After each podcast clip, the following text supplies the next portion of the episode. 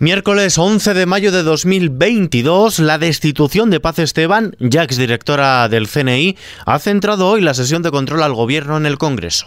Kiss FM Noticias con Ismael Arranz. Cese ni destitución, relevo. Esta es la palabra que ha utilizado el presidente del gobierno, Pedro Sánchez, para justificar la destitución de la directora del Centro Nacional de Inteligencia, Paz Esteban, por un fallo en la seguridad de las comunicaciones del gobierno, dice el jefe del Ejecutivo. Es evidente que ha habido un fallo en la seguridad de las comunicaciones del gobierno de España. Y lo que ha hecho el gobierno de España ha sido lo que hemos hecho siempre, cumplir con la ley, poner en conocimiento de la justicia estos hechos delictivos y actuar con absoluta transparencia ante la opinión pública. Ayer, efectivamente, silencio, por favor, de la directora del CNI, y yo quiero aprovechar para reconocer su trabajo y también reconocer el trabajo de los 3.000 funcionarios y funcionarias del Centro Nacional de Inteligencia. De esta forma ha respondido en la sesión de control al gobierno a la secretaria general del Partido Popular, Cuca Gamarra, quien ha subrayado que con esta destitución ha quedado claro que en España, dice, gobiernan los independentistas. En esta misma línea, el presidente del Partido Popular, Alberto Núñez Feijóo, ha asegurado que siguen sin ningún tipo de explicación sobre el presunto espionaje y si la información que se robó del móvil de Pedro Sánchez compromete la seguridad del Estado, pero sí que asisten, dice, a una crisis de las instituciones en la que se ha demostrado, según asegura Feijóo, que quien manda es el independentismo catalán que le chantajea al gobierno. A su entender, Pedro Sánchez se ha convertido en una caricatura del presidente y solo tiene imagen de candidato del PSOE. Ayer el gobierno dio un paso más en una deriva que parece no tener retorno posible. Para intentar contentar a sus socios independentistas, han cesado a la directora del CNI sin una sola explicación. Y lo han comunicado con la actitud avergonzada y vergonzante de quien sabe que está humillando a las instituciones que representa. En respuesta, a la vicesecretaria general del PSOE, Adriana Lastra, ha atribuido a Feijóo la misma irresponsabilidad y falta de sentido de Estado de su antecesor, Pablo Casado, ya que asegura que usa las mismas palabras y la misma desmesura a un ritmo un poquito más lento. Las mismas palabras y la misma desmesura que el señor Casado, eso sí, a un ritmo un poquito más lento que el señor Casado. En lo demás, la misma irresponsabilidad y la misma falta de sentido de Estado.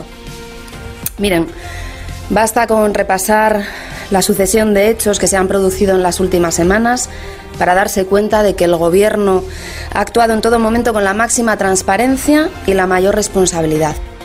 En la página internacional, el presidente ucraniano Volodymyr Zelensky ha lamentado la falta de concreción de la propuesta sobre la entrada de su país a la Unión Europea y advierte de que no pueden estar en la incertidumbre de forma permanente. Zelensky también ha cargado respecto a la entrada de su país en la OTAN. Asegura estar convencido de que si hubiera formado parte de la Alianza Atlántica antes del inicio de la invasión rusa lanzada el 24 de febrero, no habría habido guerra. Por otro lado, Ucrania denuncia que Rusia ha cortado el suministro de gas en Donetsk y Lugansk, así lo ha asegurado el jefe del sistema de transmisión de gas de Ucrania, advirtiendo de que las autoridades rusas serán responsables de las posibles consecuencias humanitarias de la decisión. Mientras tanto, lo que dicen desde Moscú, desde la empresa gasística rusa Gazprom, confirman que transportan menos gas a través de Ucrania hasta Europa después de que Kiev anunciara que reduciría la cantidad en plena guerra.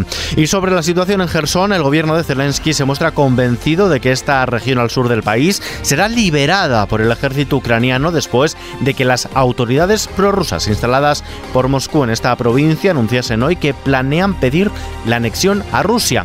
La nueva administración prorrusa de la provincia de Jersón fue instalada por el poder de Moscú a finales de abril y desde entonces llevan circulando rumores sobre la posible puesta en escena de un referéndum de autodeterminación. De vuelta a casa, incentivos a la jubilación activa. El ministro de Inclusión y Seguridad Social, José Luis Escrivá, ha anunciado que trabajará en nuevos incentivos para la jubilación activa que compatibiliza el empleo y el cobro de la pensión, así como la disfrutada a tiempo parcial. En el quinto encuentro Economía Senior, el ministro ha explicado que estos incentivos se sumarían a los que ha incorporado la reforma de las pensiones para demorar la edad de la jubilación. Una subida del 4% por cada año de retraso, un cheque único de hasta 12.000 euros o una mezcla de ambos. Conseguir que la edad efectiva de jubilación se acerque a la edad real. Y eso se hace, digamos, cambiando el sistema de incentivos a la jubilación anticipada y propiciando la jubilación demorada.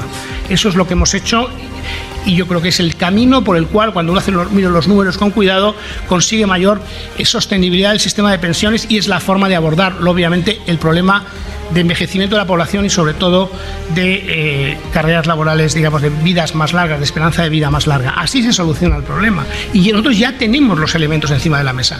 Más cosas. El periodismo comprometido y libre de Adam Michnik se lleva este año el premio Princesa de Asturias de Comunicación y Humanidades 2022. Así conocíamos este mediodía el fallo del jurado. A Adam Michnik, por su compromiso con el periodismo de calidad y por su influencia en la recuperación y en la defensa de la democracia en Polonia. El periodista, escritor e historiador polaco que se ha convertido en un referente del periodismo honesto al frente del diario Gazeta Wyborcza, uno de los más influyentes de Europa Central, ha sido distinguido por su lucha por los valores democráticos y de la libertad de expresión frente a la amenaza de los autoritarismos. Avance en la lucha contra el Alzheimer. Investigadores de Estados Unidos han encontrado una molécula que rejuvenece los cerebros envejecidos y permite recuperar la memoria. Se trata de un avance aún muy preliminario, observado solo en ratones, que no tendría mayor importancia si no estuviese dirigido a buscar nuevas formas de atacar a una enfermedad devastadora, sin cura y con una incidencia creciente a nivel global como es el Alzheimer. En los mercados, la bolsa española sube el 2,13%, recupera los 8.300 puntos impulsada por Wall Street y los grandes valores. Es la mayor subida desde finales de marzo. Se despide esta mañana desde los 8.312 enteros. El euro se cambia por $1,05. Y terminamos preparando ya el verano. Este año España lucirá 729 banderas azules. De ellas, 621 ondearán en playas, 103 en puertos deportivos y 5 en embarcaciones turísticas. Son 16 más que el año pasado, siendo la Comunidad Valenciana la región líder en número de playas con bandera azul. De este modo, las playas de España mantienen el liderazgo a nivel mundial que alcanzaron en 1994, acumulando el 15% del total de los galardones. Por cierto, que esta noticia está ampliada en nuestra página web, en kissfm.es. Y con ella nos despedimos por hoy. La información continúa puntual cada hora en Kiss FM y aquí, ampliada con los audios del día, en nuestro podcast Kiss FM Noticias. Un saludo de Gustavo Luna en los mandos técnicos, Ismael Arranz al micrófono. Hasta mañana.